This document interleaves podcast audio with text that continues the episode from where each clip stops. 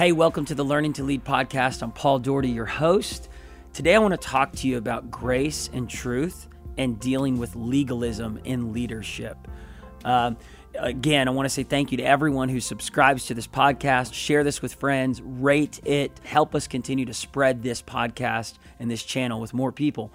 But today, let's talk about how do you know if you're leading from a place of legalism and you need to really shift that? What is legalism?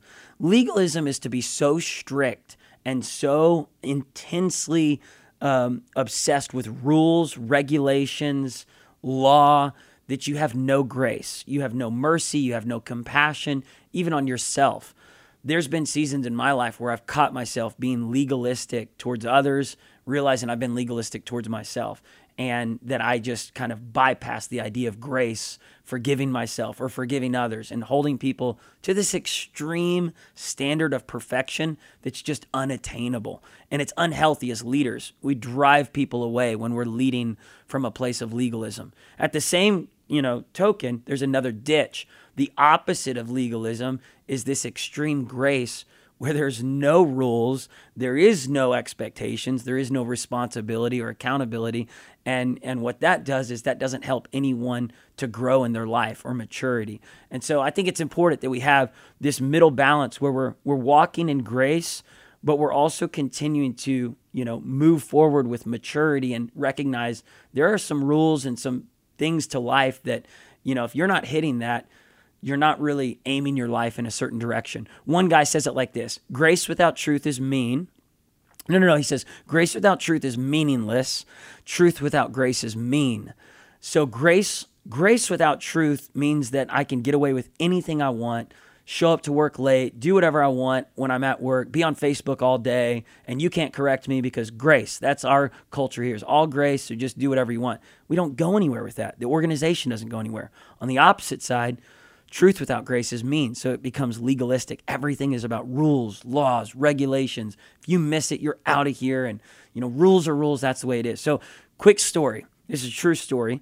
Um, there was this man named John that walked into a bank in blue jeans and he was trying to finalize a transaction. This was in the late 80s. And the teller at the bank told John that the officer he needed to finalize this transaction wasn't in that day. And so that he was going to have to come back another day to make that transaction, transaction happen. John said, That's fine. I can come back another day. Um, but can you validate my parking ticket? And the teller said, No, I can't do that. According to bank policy, unless you have a financial transaction, I cannot validate your parking ticket. And so John said, Please, can you make an exception? You know, I've been banking here for a long time.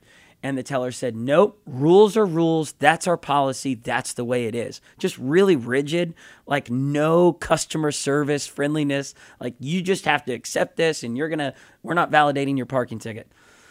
So John decided that day to make a transaction and he removed all of his money from the bank that day. That was John Akers, the chairman of IBM. That day, his transaction was two million plus dollars. This is what happens when legalism takes over an employee or an organization, where rules are rules. We're not going to bend. There's no mercy here. There's no compassion.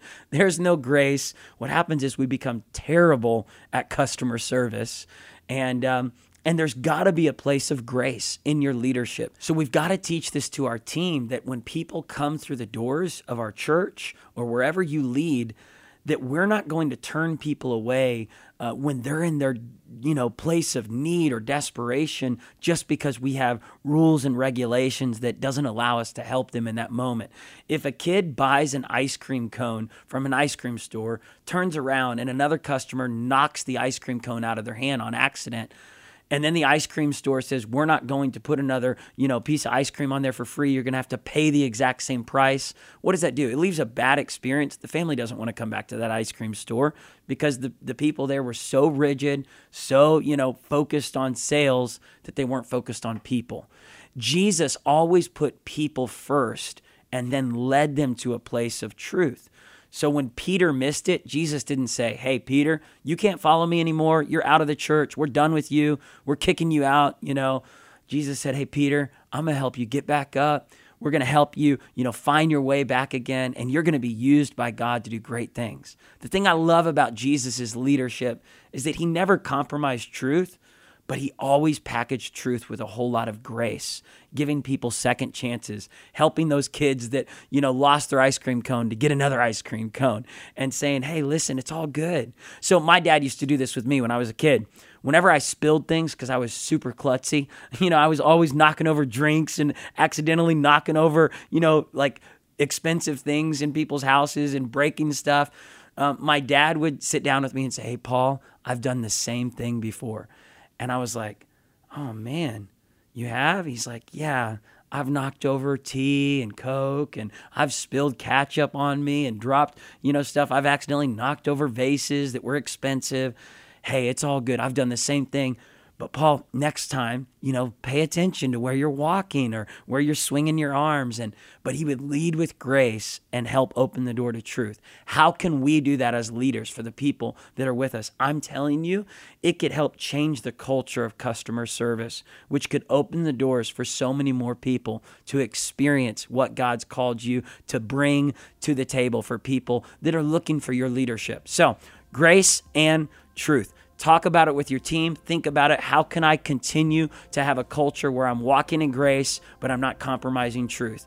Where I'm teaching our, our people to be willing at times to bend the rules to help some people not have a terrible experience uh, when they come through the doors of our place. Again, we're not leaving behind the truth. We're just finding ways to help bring more people into the truth through the door of grace. All right, much love. Hopefully, this episode made sense. If it didn't, send me some emails, some questions. We'll talk it out more. God bless you.